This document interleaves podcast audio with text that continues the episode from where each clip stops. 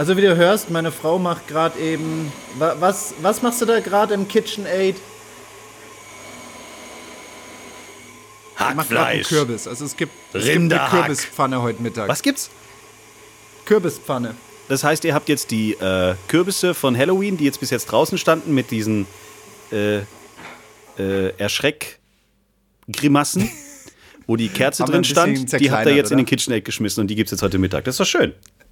Ja, das ist richtig. Also so, so, so, so in dieser Art. Also tatsächlich ist es so, dass wir von einer ehemaligen Leiterin ähm, unseres Kindergartens, ja, die hat anscheinend irgendwelche dubiosen Verbindungen nach Sizilien. Nein, die wohnt dort und hat einen Bioanbau. Also die wohnt dort und hat einen Bioanbau und da kann man sich ab und zu mal was bestellen. Ja. Und äh, dann kommt da so ein, so, ein, so, so ein Trecker, so ein Laster vorbei. Übrigens, die Route kenne ich, Sizilien und zurück. Mhm. Ähm, Fähre ab Genua. Ähm, äh, und dann fällt dir was vom Laster. Hä? Ein Kitchen ja, genau. Also, da kommt er dann nach, nach, nach Heim dem Mann, ja, weißt du, auf der, den Markt. Ein neues ja, Autoradio. Ah, kennt der Mann. Ja, und dann kommt er hier vorbei in, in, in Heidelbergo, ne? Und dann, dann sagt er hier, gucke da, hier ist Tomate. Ja, möchtest du haben Tomate? Und dann sage ich, na, nicht eine Tomate, ich nehme zwei. Und dann noch der Kürbis dazu. Ähm, also so ist es ungefähr gelaufen. Ja. Gut, dann sind wir aufgeklärt und können endlich loslegen.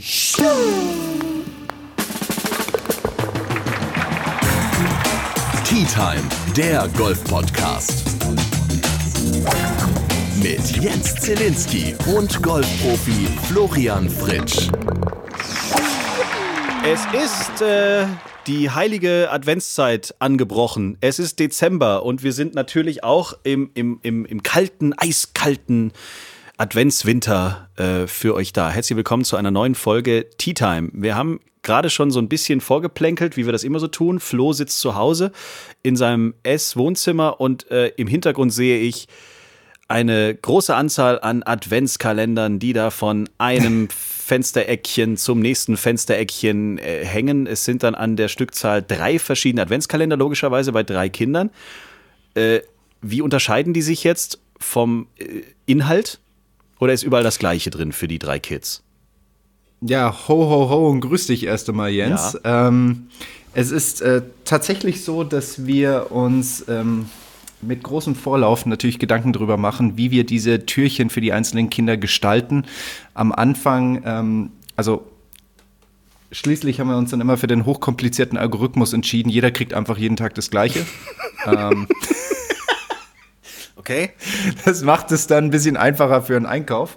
Äh, nee, Schmarrn, die kriegen tatsächlich jeden Tag das Gleiche, aber also die beiden kriegen das Gleiche, aber jeden Tag was anderes. Mhm. So ist okay. es zu verstehen. Außer bei der Emily, ähm, die Einjährige, die muss sich jetzt äh, vielleicht noch nicht so mit, äh, sag ich mal, Kaugummi und Co. auseinandersetzen, ähm, sondern da ist dann eher so eine, so eine Fruchtschnitte oh. angebracht. Oh, ne? Deswegen bei ihr ist es dann eher so. Und äh, bei den anderen beiden Rackern ist es halt so, wie es halt zu Weihnachten für die Kiddies halt ist. Ne? Also relativ Süßigkeiten, Schokoladenlastig. Ob das jetzt natürlich das Beste ist, morgens, wenn sie dann um 6 Uhr wach sind, direkt sich eine, sag ich mal, einen Schokoriegel reinzuflanken, das sei mal dahingestellt. Ähm, wenn nicht, macht's der Papa, so wie ich ihn kenne. Ja, genau, ja. richtig, so schaut's aus. Also Schokolade ist ja etwas, da kann ich, da kann ich, äh, da habe ich Probleme, Nein zu sagen. Das äh, funktioniert nicht. Und bei dir?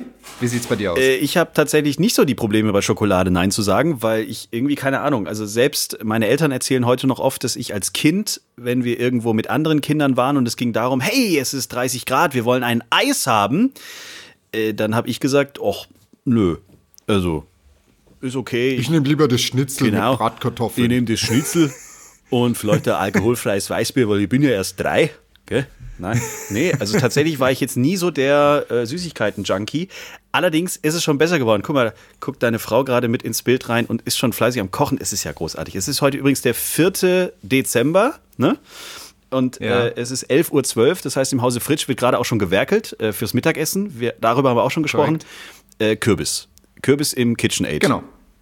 Richtig, es gibt Kürbis, also ich dürfte den als erstes ähm, zerschnippeln, zerkleinern, diesen sizilianischen ähm, Kürbis. Der sah auch ein bisschen anders aus als äh, die Kürbisse, die man normalerweise so, so kennt.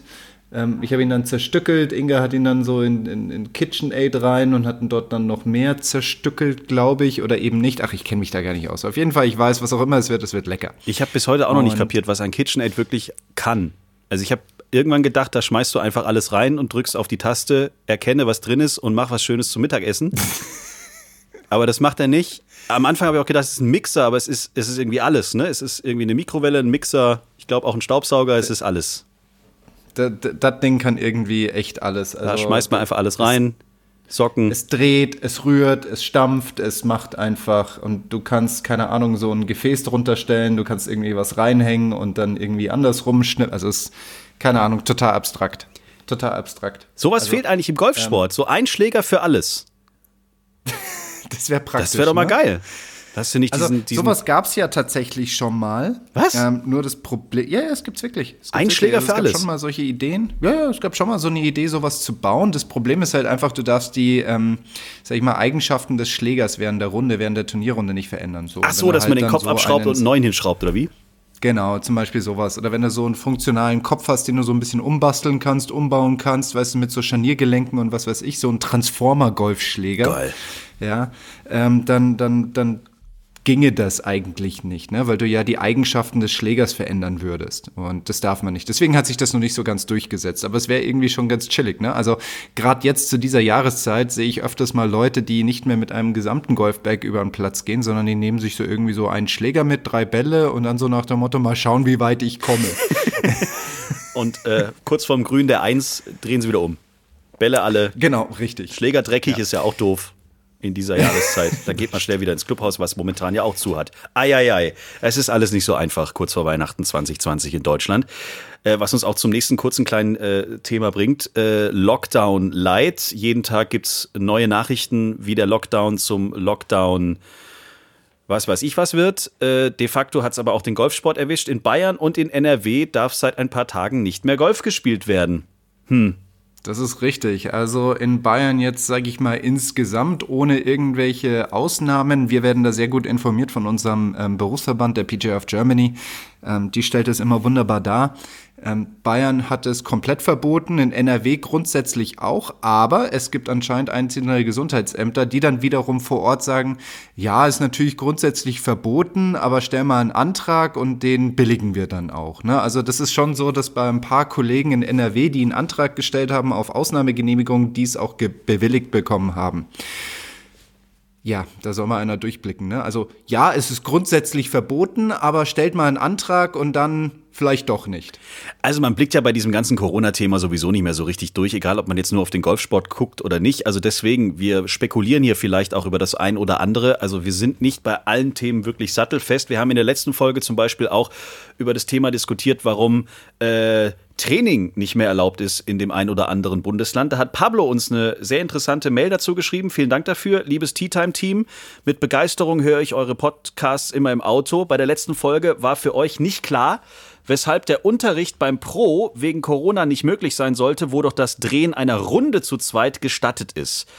Als ehemals betroffener Corona-Patient mit leider einigen Spätfolgen und als tätiger Neurologe, der Mann kennt sich also wirklich aus, er ist Arzt, ist es mir ein Anliegen, dies kurz zu erklären.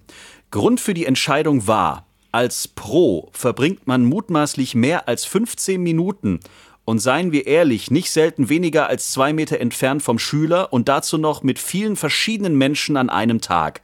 Das bedeutet eine erhöhte Infektionsgefahr und damit ein Risiko, mehrere Menschen anzustecken und das an einem Tag. Euch noch ein schönes Spiel von einem großen Fan und leidenschaftlichem Golfer. Bleibt gesund. Pablo. Vielen Dank. Ja, vielen Dank für diese Aufklärung, Pablo. Ich meine, das macht natürlich Sinn, das ist richtig. Deswegen sind die auch so, so, so Gruppentrainings nicht erlaubt, sondern halt nur diese, diese 1 zu 1 Trainings. Ähm, Aber selbst da, wenn du jetzt so eine Haltungskorrektur oder wie man da sagt, machst, äh, erklärst du das? Also du darfst jetzt quasi nicht anfangen, jetzt hier an der Schulter oder am irgendwo am Nö, Körper da rumzudrücken oder so, oder? Nein, wir halten natürlich den Abstand ein. Wir sollen ja den äh, Abstand einhalten. Das ist ja die Voraussetzung. Und so bleiben wir alle mindestens immer eineinhalb Meter von diesen Personen entfernt. Ach Gott, freue ich mich drauf, wenn dieser ganze Käse mal irgendwie gegessen ist. Aber ich glaube, da müssen wir tatsächlich noch ein bisschen durch und wir haben noch ein paar Wochen und Monate vor uns, bis wir dann irgendwann vielleicht mal auch eine Folge ohne Corona produzieren können. Kommen wir zu den etwas. Ist schon so ein bisschen nervig, also jetzt auch mal, ist schon so ein bisschen nervig, wie dieses Thema jede Diskussion irgendwie dominiert, ne? Weil das ja irgendwie so viele Bereiche ähm, Ja. mal, umschließt, dass du eigentlich kaum über etwas reden kannst, ohne darauf Bezug nehmen zu müssen. Und du redest Also- mit jedem, den du triffst, automatisch drüber. Äh, egal, ob du den jetzt Schon, gestern erst wieder gesehen hast oder ob er ein halbes Jahr nicht mehr in deinem Umfeld aufgekreuzt ist. Es ist völlig egal. Du kannst auch beim Tanken, du stehst dann in der Schlange. Hier um die Ecke von der Agentur ist so eine kleine Tankstelle mitten in Stuttgart. Die haben halt nur drei, vier Zapfsäulen. Das heißt, dieses kleine Häuschen, wo der Typ drin sitzt, der dann halt die Kohle von dir bekommt, da musst du dann halt draußen kurz warten. Und dann stehst du da in der Schlange, hast deine Maske auf, es ist halt jetzt auch ein bisschen kälter, so, und dann gucken sich die Leute schon so an und dann weißt du, okay, jetzt kommt gleich die Frage oder irgendwie so ein Spruch. Äh, keine Ahnung, gestern war es dann soweit, dann dreht der eine vor sich, äh, vor mir sich um und sagt, ha, früher wären wir jetzt schon längst wieder weg, aber seit Corona muss man hier immer warten. So, und schon bist du im Gespräch und natürlich quatscht du über Corona. Es ist immer der gleiche Käse. Gehst du zum Golfclub, willst Ja. eine Runde drehen? Na, wollen wir zu viert spielen? Nee, weil Corona. Also reden wir zehn Minuten über Corona und irgendwann ist halt dann auch mal, also mir geht's auch auf den Keks so langsam. Aber was willst du machen? Es ist, es ist halt einfach da. Es ist, du kannst es nicht wegpusten. Gut, Wir dann lass uns aber noch mal kurz über ein Thema im, in Bezug darauf reden. Ähm, Gerne. Das finde ich eigentlich ganz spannend. Und zwar, der DGV hat eine Umfrage zu den Auswirkungen der Corona-Pandemie im Golfbereich gemacht. Aha. Aber äh, ich habe eigentlich gedacht, der ganz Golfsport hat einen Boom erlebt ohne Ende. Tatsächlich, ich habe ja nur gesagt, dass, äh, dass eine Umfrage stattfand, und zwar vom 9. bis zum 28. Oktober. Ähm, und zwar zu den Auswirkungen der Corona-Pandemie im Golfbereich. Und zwar haben 41,1 Prozent der Golfanlagen geantwortet und einen Einblick erlaubt in die Vielschichtigkeit dieser ganzen Thematik. Was ganz spannend ist, ähm, die allermeisten, und zwar ähm, 80 Prozent der Befragten sagen an, äh, haben, an, haben angekreuzt, dass sie ähm, mehr zufrieden sind aus 2019 mit ihrem Geschäftsjahr. Nach dem Corona, also im Corona-Jahr, sind zufriedener. Genau. Echt? Ja, höhere Zufriedenheit in geschäftlicher Hinsicht als noch 2019. Geben über 80 Prozent der Befragten an. Was? Aber die Einnahmenbereiche, weil jetzt müssen wir ja aufdröseln, okay, ähm, höhere äh, Zufriedenheit im Geschäftsjahr, was, äh, aber was äh, Geschäftsjahr sind ja ganz viele unterschiedliche Dinge. Ähm, es kommt halt immer so ein bisschen darauf an, was das Setup des einzelnen Golfclubs ist. Ne? Es gibt natürlich so mitgliedergeführte Golfclubs, die setzen ganz viel auf Turnierstruktur. Dann gibt es auch Golfclubs oder Golfanlagen, vielleicht keine Golfclubs, aber Anlagen, wie zum Beispiel ähm, die, die äh, sag ich mal, Golf City Puchheim zum Beispiel, wo ähm, guter Freund von mir Golftrainer ist, Jens Lenk. Äh, die Geiler machen Vorname. eigentlich Schon, oder? Jens Oliver Lenk. Ähm, super Golftrainer kann ich nur empfehlen an dieser Stelle. Deswegen, wer im Münchner Westen wohnt, äh, Golf City Puchheim, Jens Oliver Lenk, toller Typ. Ähm, da ging hervor, dass auf solchen Golfclubs, die sich gerade auf Schnupper, Einsteiger und PE-Kurse ähm, konzentrieren, dass wir da einen Anstieg haben von 56 bzw. 57 Prozent bei Platzreife-Kursen. Das heißt, Corona hat dazu geführt, dass mehr Leute diesen Sport ausprobieren.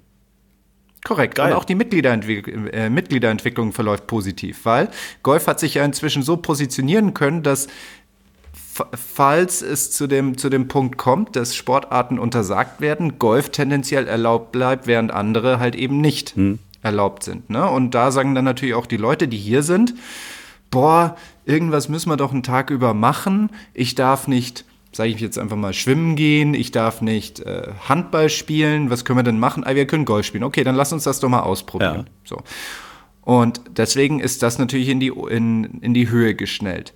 Gleichzeitig, und äh, darunter haben natürlich dann die Clubs gelitten, die eher dieses, diese Strategie verfolgen, ähm, haben 84 Prozent ähm, erwartungsgemäß abgenommen oder deutlich abgenommen haben die Einnahmen bei Turnieren, nämlich minus 84 Prozent, ebenso die Sponsoreneinnahmen bei Turnieren, minus 87 Prozent. Krass. Ja, gut, klar. Das heißt, wenn du, ein, wenn du ein Golfplatz bist, der halt sagt, okay, Neue Mitglieder brauche ich eher nicht, aber ich will, dass meine Mitglieder total happy und glücklich sind und meine Mitglieder haben Bock auf ganz viel Turnier und darüber generiere ich auch meine Einnahmen, über die äh, Turniereinnahmen. Die haben dann natürlich ein bisschen das Nachsehen. Aber grundsätzlich scheint die Corona-Phase für die deutschen Golfanlagen und Golfclubs eigentlich recht positiv gewesen zu sein, was so PE, Schnupperkurse und Mitgliederentwicklung anbelangt. Kann auch gut sein, dass sich daraus resultierend jetzt die Strategien einiger Clubs für 2021 ein bisschen ändern werden. Ja, vor allem, was ganz spannend ist, insbesondere haben wir Zuwächse in der Altersgruppe von 26 bis 49 Jahren. Das heißt, wir sind etwas jünger geworden. Richtig, und das ist ja eigentlich auch, ähm, ich, ich sag mal so, gut. die schwierige Altersgruppe irgendwo, ne? Weil ähm, nehmen wir mal so einen so einen Durchschnittsclub irgendwo, also zu meiner Zeit war es ja noch so, Inzwischen hat sich das leicht geändert, aber zu meiner Zeit war es ja so, du hattest eine Einschreibegebühr, dann musstest du einen Anteil kaufen vom Golfclub oder eine Investitionsumlage und dann kam auch noch mal ähm, die Jahresmitgliedschaft obendrauf. Das heißt, in deinem ersten Jahr konntest du ganz schnell mit so Summen von 4.000 bis 10.000 Euro dabei mhm. sein. Ähm, ich weiß jetzt nicht, wie viele Studenten du kennst, die fertig studiert haben und sagen, boah, ja, also 6.000 Euro im ersten Jahr habe ich natürlich, klar. äh. Ja, oder, oder auch so, sage ich mal, der gemeine 30- bis 40-Jährige, der jetzt gerade mal, der, der, der, der sich vielleicht jetzt mal umorientiert hat vom Job, irgendwo anders hinzieht, eine Familie gründet oder andere große Investitionen ge getan hat, also ein Haus gebaut oder so. Für die ist es ja schwierig, solche Summen für, für unsere Sportart aufzubringen. Und dass wir gerade dort eine positive Entwicklung haben, ähm, finde ich eigentlich sehr erfreulich. In dem Zusammenhang gibt es eine lustige Geschichte aus meinem direkten Umfeld. Also eine frühere Freundin, die habe ich schon Jahre nicht mehr gesehen. Das ist jetzt wirklich kein Käse. Kommt aus Backnang, hat dort äh, auch einen Friseursalon und so weiter und so fort. ja. ähm, und die hat irgendwann, haben wir äh, durch Zufall haben wir uns quasi, wie das so heutzutage so ist, über Social Media so wieder ein bisschen Kontakt äh, aufgenommen und so weiter. Hey, wie geht's? Äh, was hast du gemacht? Wie, wie waren deine letzten 30 Jahre und so weiter und so fort? ja, hier Zip und Zap und sowieso. Und irgendwann diesen Sommer kriege ich also äh, über Instagram eine Nachricht. Danke für den Tea Time Golf Podcast, den höre ich sowieso so ein bisschen. Ähm, jetzt haben meine Freundin und ich angefangen, Golfschnupperkurse zu nehmen. Und wir fahren mhm. jetzt gerade zu unserem ersten Kurs, die Dadadab. Also irgendwie Platzreife hat sie jetzt, glaube ich, tatsächlich geschafft. Ja. Und jetzt kommt der nächste Kracher. Ich krieg vorhin wieder eine Sprachnachricht von ihr. Wie lustig ist das denn? Sie wäre jetzt gerade in ihrem Salon und hätte äh, einer Stammkundin die Haare gemacht, einer Frau Wolf. Und dann hat man übers Golfen gesprochen. Und plötzlich kommt raus, das ist die Mama von wem? Michael Wolf. Richtig, der ja aus Backnang kommt, aus meiner Geburtsstadt. Und schon schließt sich wieder der Kreis, ähm, wie schnell man mit diesem Sport irgendwie dann doch angefixt ist. Fand ich großartig.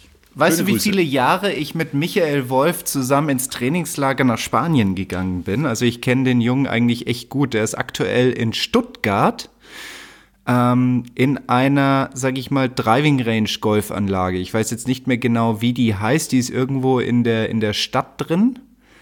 Ähm, Achso, da war ich auch schon mal. Golf Total oder sowas. Kann, kann sein, dass es genau das ist. Ne? Und äh, da würdest du halt Michael wieder an, antreffen. Übrigens, um das jetzt nochmal kurz abzuschließen, was ich ganz spannend finde, ist, dass 93. City Golf Stuttgart ist es bestimmt. Ah, genau, das kann, das kann gut sein, ne? Ja. Schöne Event-Location war ich schon mal. Ja.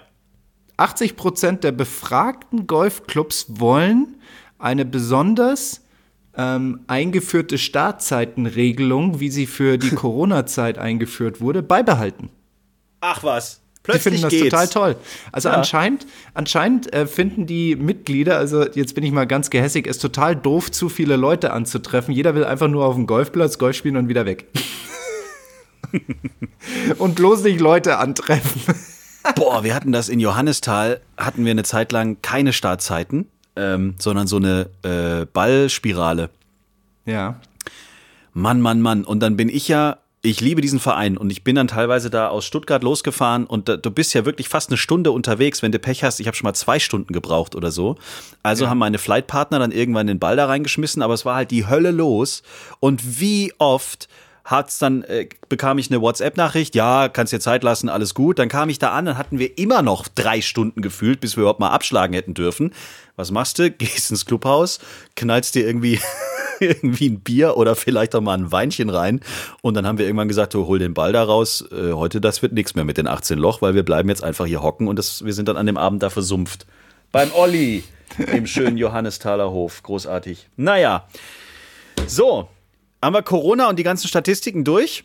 Ja, wir sind fertig. Jetzt können wir zu den tatsächlich interessanten Themen übergehen. Jetzt kommen wir zu den schönen Themen. Aktuelles Spielgeschehen. Wir sind, wie gesagt, am 4.12. hier unterwegs. Es ist mittags halb zwölf, wenn wir diese Folge aufzeichnen. Und soeben hat unser Co-Moderator Bernd Ritthammer in Dubai 18 Loch, äh, dritte Runde, äh, abgeschlossen und hat heute zwei Birdies, ein Eagle und zwei Bogies gespielt ist damit heute mit minus zwei im Clubhaus angekommen. Total minus elf und aktuell ist er auf dem 27. Platz, aber damit zweitbester Deutscher. Max Schmidt knallt in Dubai äh, ein Birdie nach dem nächsten runter, heute leider auch ein paar Bogies. Ist gerade erst auf der 14, nee, auf der 15 mittlerweile und liegt für heute minus 2 und total minus 14 und ist aktuell Elfter. Also die Deutschen, Halleluja, die sind alle richtig gut unterwegs. Martin Also Keimer minus echt 10, schön. Alex Knappe minus 10. Großartig. Ja, also ich finde das echt schön. Also ich meine, wir hatten ja jetzt auch einige Erfolge auf den, ähm, auf den Amateurtouren, so nenne ich sie mal, drüben im College oder hier bei den einzelnen Turnieren. Und äh, dass wir das jetzt auch noch ähm, äh, auf, auf der Pro-Ebene so hinkriegen, nach dem Aufstieg von Marcel Schneider, dem knappen Aufstieg von Hurley Long. Also da finde ich das jetzt echt schön, dass wir das auch so langsam, ähm, sag ich mal, im europäischen Oberhaus hinkriegen. Ne? Und ähm, vor allem freut es mich auch so ein bisschen, ähm, das ist jetzt vielleicht, ja, ich will nicht sagen zynisch, aber weißt du, wir, wir mussten über die Jahre so viel einstecken von den Medien, warum wir so groß sind und es kann doch nicht sein, dass wir nicht mehr tolle Pros haben und Dänemark ist so super toll, klasse und, und Österreich auch total super toll, klasse und wir kriegen es einfach nicht gebacken und es ist schön zu sehen, dass jetzt auch wir es etwas mehr gebacken kriegen, auch wenn ich nicht Teil sein kann, darf. Aber es ist schön, dass wir da jetzt anscheinend eine Generation haben oder auch mehrere Generationen und auch Strukturen, die jetzt, ähm, ja, die jetzt eingesetzt wurden seitens der, der einzelnen Verbände, die zu mehr sportlichem Erfolg äh, auf breiterer Basis führen. Wir haben jetzt die Runde von Bernd nicht gesehen, aber ich finde, wir zwei sollten sie kommentieren. Was hältst du davon, wenn wir jetzt während der Produktion dieser Aufnahme ihm die gleiche Sprachnachricht schicken? Du musst mir jetzt sagen, was, machen, sa komm, machen was sagen wir ihm? Das waren zu viele Pars heute. Mal gucken, ob er reagiert. Finde ich gut. Und das machen wir gleichzeitig? Ja, wir müssen genau das Gleiche sagen. Okay. Was ist Hallo, Text? Das Bernd? War, Hallo Bernd? Das waren zu viele Pars heute. Grüße oder so. Okay, genau das machen wir. Hallo Bernd, das waren zu viele Pars heute. Grüße. Gut. Du fängst an? Okay. Hallo Bernd, das waren viel zu viele Pars heute. Grüße. Dann mache ich das auch. Hallo Bernd, das waren viel zu viele Pars heute. Grüße. So. Dann können wir jetzt erstmal weitermachen und, und gucken mal, ob er jetzt, der ist ja gerade erst von der 18 runtergelatscht. Wahrscheinlich ist das Handy auch noch aus. Äh, mal gucken, wie er, wie er reagiert. Ob er mit einer er Sprachnachricht reagiert, reagiert, ja. oder nicht.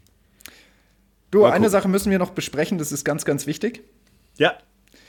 Die Kooperation der beiden Touren, der USPGA Tour und der European Tour. Ja, das hast doch du irgendwann vor fünf, sechs, sieben, acht Folgen, da haben wir schon mal darüber gesprochen, dass du gesagt, das wird kommen. Dass du gesagt, die treffen sich irgendwann und die reden miteinander und da müssen wir aufpassen, dass die European Tour von der USPGA Tour nicht einfach am weggeschluckt wird und äh, Ja, die European Tour die zweite Liga der USPGA Tour wird. Es wird garantiert, also es wird so kommen. Also das, das, das sagen, die, die sprechen jetzt von einer strategischen Kooperation, aber es ist eigentlich nur eine Frage der Zeit, bis die European Tour in der USPGA Tour aufgehen wird. Wie dann die Struktur aussehen wird, das kann man sich ähm, genau vor diesen paar Folgen nochmal anhören, als wir darüber philosophiert haben, wie, ähm, wie sowas dann aussehen könnte. Ich glaube, die European Tour, die wird es weiterhin geben, nur die wird quasi zur Zubringertour der USPGA Tour. Ähm, weil so wie es jetzt aktuell gedacht ist, kann es eigentlich mit der European Tour nicht, nicht weitergehen. Ne? Also wir haben ja schon ganz viele Kooperationen mit den anderen Touren, mit der Sunshine Tour zusammen, mit der Asian Tour. Das waren ja damals alles präventive Schritte, um die USPGA Tour davon abzuhalten, sich zu weit auszubreiten und die European Tour ähm, immer kleiner werden zu lassen. Deswegen sind wir diese strategischen Kooperation eingegangen mit ähm, der, der Sunshine Tour und der Asian Tour. Natürlich wussten wir, dass wir die stärkere Tour sind, deswegen konnten wir die in Anführungsstrichen ähm, da hatten wir dann mehr Hebelwirkung denen gegenüber, so dass halt äh, deutlich mehr European Tour Mitglieder in den einzelnen Turnieren spielen konnten als dann Asian Tour Mitglieder und die Sunshine Tour Mitglieder. Ähm, das hat aber natürlich auch Probleme gemacht für die ganze, für die, für die ganze Kategoriesystematik. Ne? Also da sehen wir ja auch, jedes Jahr werden die Kategorien umgeschmissen, neu definiert, neue Wenn-Dann-Funktionen eingeführt. Äh, das, das ist ja alles wirklich mehr als kompliziert, so wie Alex Knappe in der letzten Folge das schon so ein bisschen dargestellt hat, was sie da jetzt gemacht haben mit, der, mit, mit diesen Positionen 1 bis 5 der Challenge Tour. Und wenn jetzt im Rahmen dieser strategischen Kooperation auch noch die Amerikaner Startplätze auf der European Tour kriegen und wir somit vier oder fünf Mitgliedschaften haben, die Zugriff haben auf ein Turnier, dann wird es jetzt echt schwer, weil dann müssen ja von dem Gros der European Tour Mitglieder irgendwelche hinten rüberfallen, damit auch Amerikaner, ähm, Südafrikaner, Asiaten ähm, da ihre Plätze bekommen. Und dadurch wird halt einfach die European Tour in diesem ganzen Konglomerat bisschen kleiner werden müssen.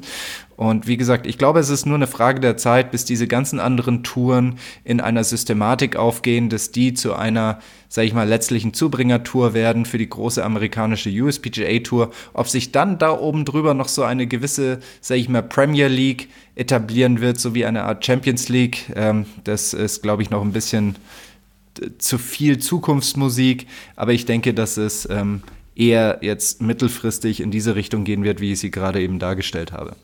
Und damit hast du schon eine Frage aus den fünf Fragen an Flo perfekt beantwortet, aber dann hätten wir dann doch noch vier. Fünf Fragen an Flo.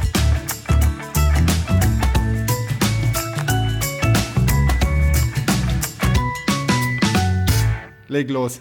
Wenn ihr Fragen habt an Flo oder auch an Bernd, wenn er dabei ist, oder vielleicht auch an mich, das äh, ist ja euch völlig frei äh, aufgelegt, aber natürlich die fünf Fragen an Flo sind auch an Flo zu entrichten. Dann schreibt sie uns über Instagram, Facebook oder über unsere Homepage t-time.golf. Eine Frage war tatsächlich von Luca, inwiefern wird sich die European Tour durch die Zusammenarbeit mit der PGA Tour verändern? Das haben wir jetzt gerade schon mal so ein bisschen angerissen. Da müssen wir jetzt einfach mal abwarten, was da passiert. Aber ich nee, glaube, lass es mich nochmal etwas genauer skalieren. Also ich kann mir Okay. vorstellen, dass Folgendes passiert.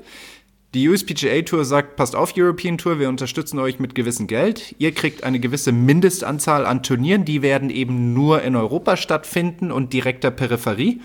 Ähm, ihr kriegt ziemlich gleichwertige Preisgelder und am Ende steigen die besten 20 oder 30 in die USPGA Tour auf. Also so wird es dann wahrscheinlich passieren. Also die European Tour wird es dann nicht mehr in der Form geben, dass wir auch mal in Südafrika spielen, in Asien oder sonst irgendwas, sondern eigentlich wirklich nur noch regional in, in, in, in Europa. Okay, bin ich sehr gespannt.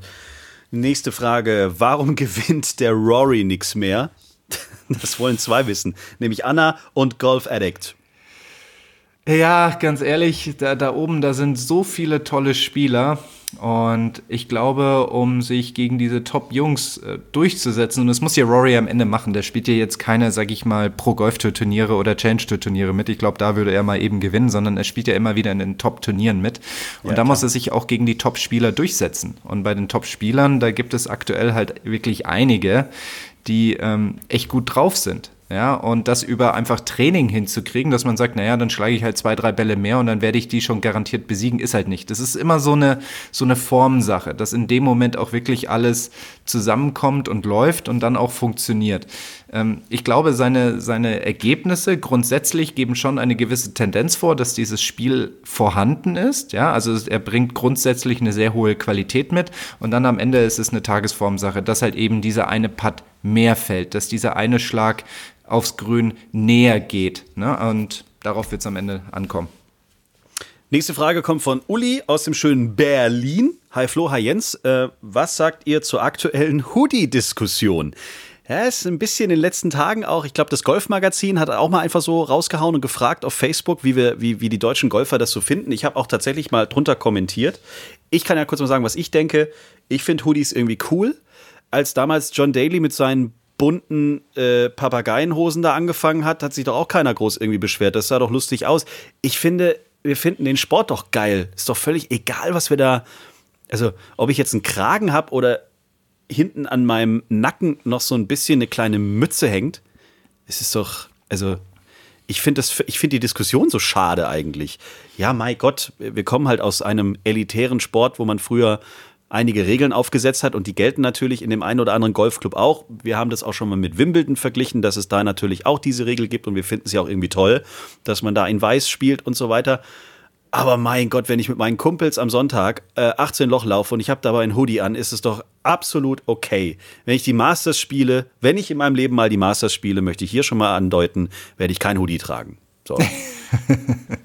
ja, bis dahin müssen wir vielleicht noch ein oder zwei Trainerstunden gemeinsam machen, Jens, dass wir dich so weit kriegen. Ne? Aber ja. ähm, bei dir würde ich grundsätzlich die Hoffnung schon mal nicht aufgeben. Du bringst auf jeden Fall genügend äh, Länge mit vom Tee und das ist schon mal ganz brauchbar. Wobei der ein oder andere wird jetzt wahrscheinlich sagen, naja, da gab es ja diese Situation, dieses eine Loch mit, mit Bernhard Langer und Bryson DeChambeau und den unterschiedlichen Schlägern und Bernhard hatte dann doch irgendwie eine bessere Runde oder ein besseres Loch. Ja, klar, aber grundsätzlich ist Länge der etwas leistungsdominantere Faktor von den beiden.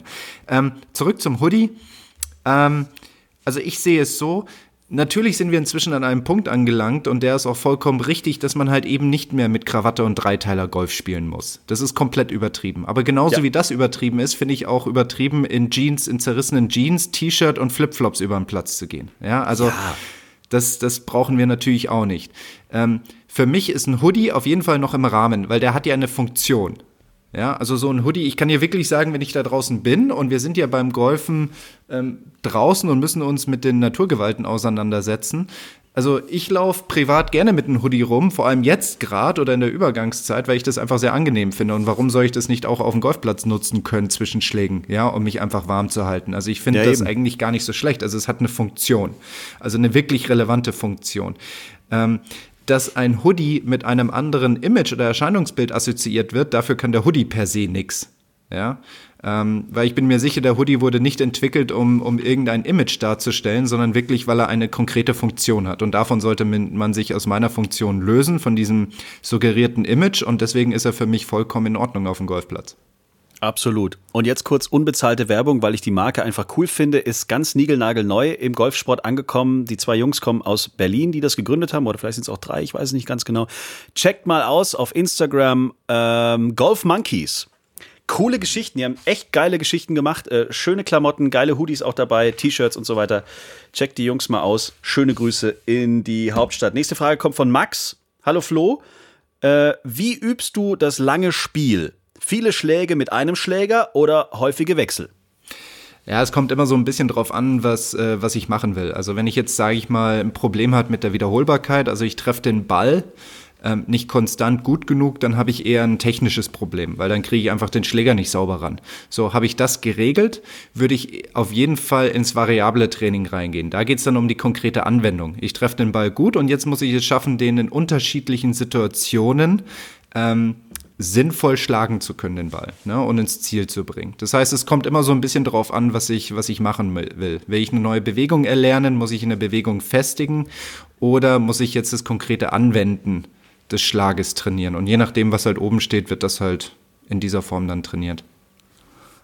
Baker Man is baking bread. Hat auch eine Frage geschickt. das glaube ich nicht. Wie viele Bälle musst du hauen, um eine Änderung bei dir im Schwung zu festigen? Puh, es kommt darauf an, wie groß Eins, diese Änderung zwei, ist. Ne? Also es ist ja. definitiv einfacher, ein System, ähm, sag ich mal, neu aufzubauen. Das heißt, je, je krasser die Bewegungsänderung ist, desto einfacher ist es, ne? weil ich sag mal, eine Extreme anzusteuern ist etwas einfacher als, als sag ich mal, eine Mini-Müh-Änderung. Ähm, von daher kommt es immer so ein bisschen drauf an. Ähm, aus meiner Erfahrung muss man es so aufbauen, wann kriege ich eine Bewegung routinemäßig angesteuert, also dass mich du, Jens, jetzt um drei Uhr nachts rausschmeißt, wir, ich mache den Schlag, wir messen das äh, per Radar und dann sagt das Radar, okay, ich habe genau das getroffen, was ich, was ich treffen wollte. Ähm, und das andere ist, kann ich das auch tatsächlich anwenden? Mhm. Ja, also konkret anwenden in einer Situation. Und dieser gesamte Prozess, also das Aneignen einer Bewegung plus das funktionale Anwenden dieser Bewegung, ähm, dauert garantiert mindestens ein Dreivierteljahr, Dreivierteljahr bis Jahr.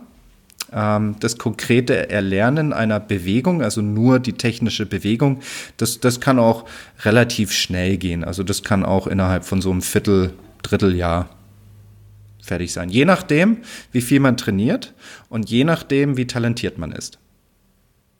Okidoki, dann bei mir ein Leben lang. Das waren die fünf Fragen an Flo. Wenn ihr auch welche habt, könnt ihr sie jederzeit schicken. t-time.golf, Instagram oder Facebook. Ähm, sowieso, äh, kurz vor dem Jahresende finde ich es immer super spannend. Ähm, da kommt von Spotify so ein bisschen die Auswertungen der Podcasts. Und äh, wenn du einen Podcast machst, dann kriegst du von Spotify deinen eigenen Jahresrückblick zugeschickt. Mit Fakten, mit Zahlen, mit weiß der Geier was. Äh, wir haben wenn wir jetzt äh, bis zur letzten Folge gucken, haben wir bis dato im Jahr 2020 30 Folgen Tea Time veröffentlicht. Ui, nicht schlecht. Auf wie viele Minuten kommen wir denn? Was glaubst du denn? Wie viele Minuten haben wir dieses Jahr, jetzt mal ohne die jetzige Folge, gequatscht? Also normalerweise sind ja unsere Folgen so um die 50 Minuten lang. Das heißt, wenn ich 30 mal 50 rechne, komme ich auf 1500 Minuten. Ja. Das durch 60 also, nee, nee, die Minuten, die Minuten will ich wissen. Du bist schon auf dem guten Weg. Alles gut. Ja, 1500 Minuten. Ja, nicht schlecht. 1336 waren es ganz genau. 1336 Minuten haben wir dieses Jahr schon gelabert. Hatten ähm, wir uns viel zu sagen. In wie vielen Ländern hat man Tea Time in diesem Jahr gehört? Auf Spotify, muss ich immer dazu sagen. Also es ist nur die Auswertung alleine nur von Spotify. Also Apple Ja. und so weiter zählt da gar nicht mit. Also ich sag mal so, die deutschsprachigen Länder finde ich eigentlich recht naheliegend, weil am Ende ähm, sprechen wir ja eigentlich nur Deutsch. Von daher haben wir auf jeden Fall, ich würde mal schon mal sagen, fünf. Ne? Mhm. Natürlich haben wir nicht insgesamt fünf deutschsprachige, aber es gibt, sage ich mal, in unserer deutschen Peripherie schon einige, wo in den Randgebieten die Leute Deutsch können. Deswegen da würde ich schon mal mindestens sechs ansetzen. Dann gibt es garantiert noch ein paar Leute in Irland und Deutsch, äh, also USA und diesen anderen Ländern, wo eben Deutsche wohnen oder die, die dem Deutschen mächtig sind, die uns auch hören. Insofern würde ich mal auf so 15 tippen insgesamt. Du bist gut, ey. Ich halte es in die Kamera. Uh, 17 Länder. 17 Saustark. Länder. In 17 Ländern hat man Tea Time gehört. Ähm, so. Und was ich nicht ganz einschätzen kann, aber ich glaube, das ist ziemlich gut. Ach so, das ist auch interessant. In, in welchem Land haben wir am meisten neue Hörer generiert in diesem Jahr? Das ist unglaublich. In welchem Land haben wir die meisten neuen Hörer? Da Und da wirst du im Leben nicht nicht drauf. draufkommen. Nee, komme ich garantiert nicht drauf, weil. Sa- Sag doch mal, okay, wir machen es so. Sag mir mal ganz schnell die 17 Länder. Nee, die, ich habe einen Screenshot hier, ich kann jetzt nicht alles aufmachen. Also ist ja alles dabei. Ähm, nee, aber es ist unglaublich, weil wir haben genau aus diesem Land den Hinweis bekommen, dass wir bitte die Klappe halten sollen. Na, in Österreich. Ja, sicher. In Ja, Österreich. sicherlich. Wir haben, wir haben die größte Steigerung der Hörer in Österreich mit einem Zuwachs, und jetzt festhalten, von, warte, ich zeig's in die Kamera, das musst du selber sagen. Das ist nicht dein Ernst. Doch. 999 Prozent. Yes, Sir. Oder Wir haben einen. Zuwachs von 999 Prozent in Österreich. Da gibt es ein dickes Bussi dafür. Dankeschön. gell? Da machen wir heute Abend einen Blaufränkischen auf oder einen, einen Weltliner. Das ist ja der Wahnsinn, gell? Wieso dürfen wir da nicht Österreichisch sprechen? Wir müssen eigentlich mehr Österreich sprechen, Österreich sprechen, weil da sind unsere meisten Zuwächse zu verbuchen. Vielleicht müssen wir das Land verlassen. Vielleicht müssen wir einfach auswandern und machen es da, gell? Wahnsinn. Was haben wir noch? Was haben wir denn noch? Was haben wir denn noch erlebt? Ah ja, von allen Sportpodcasts auf Spotify belegen wir, von allen Sportpodcasts, und ich glaube, es gibt gefühlt allein schon 30, 40 Fußballpodcasts und das, natürlich gibt es da eine größere Fanbase als beim Golfen. Wir belegen auf Spotify im Genre Sport Platz 179. Okay. Das ist nicht schlecht. Das ist, glaube ich, echt gut. Also Aber die dafür, Top 100, dass, die knacken wir noch. da logisch. Ja, nächstes Jahr ist nach Österreich, sind auch andere Länder dabei und dann haben wir richtig, dann haben wir richtig einen, äh, wie sagt man denn, haben wir richtig einen Geschwindigkeitsrausch. Was auch immer. Was macht denn der Ritthammer in Dubai? Warum guckt er nicht mal auf sein Handy? Hat es immer noch nicht gehört. Mann, Mann, Mann. Oder der hat Gut, keinen muss Bock jetzt auf noch uns. seinen Das kann natürlich abgeben. auch sein, ne? Aber ähm, während wir hoffen, dass sich Bernd zeitnah meldet, können wir doch schon mal unsere Players Playlist äh, bestücken, weil ich habe schon das perfekte Lied für heute, vor allem nachdem du äh, diese Statistiken vorgelesen hast. Darf ich dann auch direkt meinen äh, Titelwunsch äußern? Jetzt kommt der Falco, oder was? Na, jetzt kommt der, der Reinhard Fendrich mit Na. Macho Macho. Doch. Macho, das haben wir schon drauf, oder? Das hast du doch schon mal drauf. Nee, nee, nee, nee, nee. Ich habe Es lebe der Sport. Ah, okay. Macho, Macho, Joe nicht gefährlich, lernen. Macho, macho, muss man muss sein. man sein. 1988, damals hatte ich die Doppel-CD von Ariola, Best of 88, da war der Song drauf. An sowas erinnere ich mich noch. Okay, ich habe einen ganz bescheuerten Song. Es tut mir leid, aber ich muss ihn draufsetzen, weil ich ihn seit drei Tagen nicht mehr aus der Birne kriege. Und ich weiß auch gar nicht warum, weil ich habe ihn überhaupt nicht gehört oder so. Es ist einfach, er, er ist vor drei Tagen in meinen Kopf geschossen und seitdem kriege ich den nicht mehr weg. Auf den Song habe ich in der Tanzschule Cha-Cha-Cha gelernt. Ich weiß nicht, warum ich diesen Song im Kopf habe. Er ist beschissen. Ich hasse ihn. Ich finde ihn auch nicht gut. Aber Macarena. damit ihr alle noch eine schönere Vorweihnachtszeit habt, mache ich den jetzt auf die Players Playlist auf Spotify. Harpo und Movistar. Das ist so eine Scheiße, aber der kommt da jetzt drauf. Fertig. Ihr habt jetzt alle das Problem, dass spätestens am zweiten Advent kriegt ihr auch diesen Song nicht mehr aus der Birne raus. Movistar. Okay, oh wir müssen hier aber, pass auf Jens, wir machen hier jetzt aber einen offiziellen Nicht-Angriffspakt. Was heißt das denn jetzt? Wir werden kein All I Want Is for Christmas Ja. und Last Christmas draufnehmen. Keine Weihnachtssongs. Never. Keine- Nein, nein, nein, nein. Keine Nee. Weihnachtssongs. Ich habe übrigens letztens im Internet gelesen, das fand ich übrigens gar nicht so schlecht, ähm, dieser, diese, genau dieses Lied von Mariah Carey, ne? All I Want Is for Christmas, das in ihren Texten sagt sie ja, ich will nichts Besonderes, ich brauche nichts Tolles, ich brauche nichts Großes, ich brauche nichts Schönes. Nur Alles, ich. was ich will, bist du. Ist eigentlich der beste Diss, den es gibt. also Geh mir aus das den witzig. Augen. Ja. Dann bleiben wir lieber bei Reinhard Fendrich und Macho Macho, gell? Hat er nicht auch mal so einen Koks-Skandal gehabt, der Reinhard Fendrich? War der nicht auch noch mal richtig äh, kurz mal durch eine Zeit lang? Also jetzt bin ich mal total böse und total klischeemäßig. Welcher erfolgreicher Sänger hatte da nicht mal Berührungspunkte mit solchen Dingen? Okay. Ja, kann schon sein. Ne?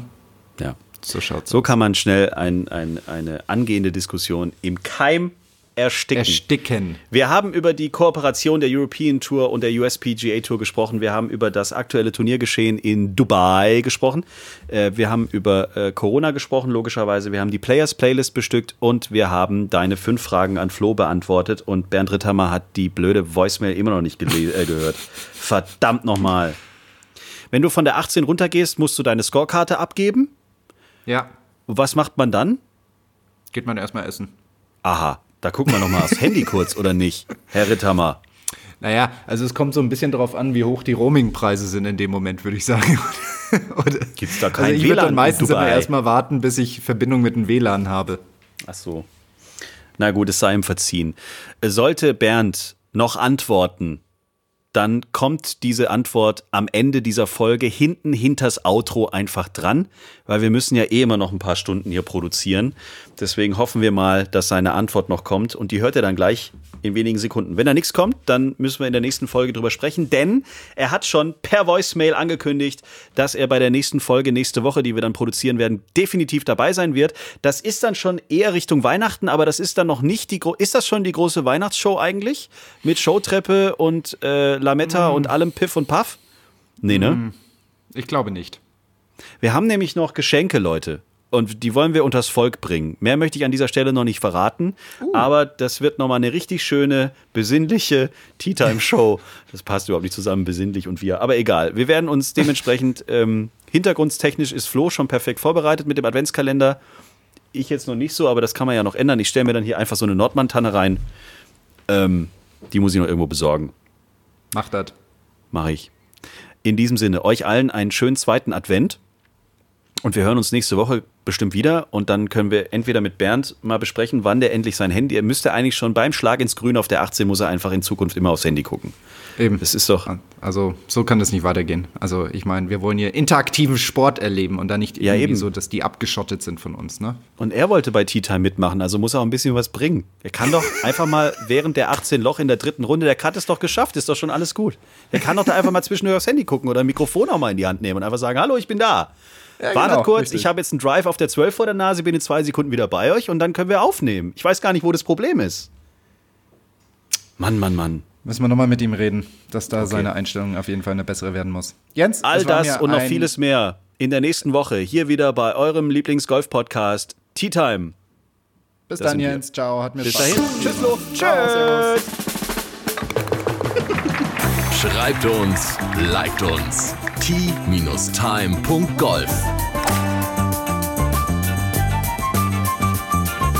Tea Time, der Golf-Podcast. Auch auf Facebook und Instagram.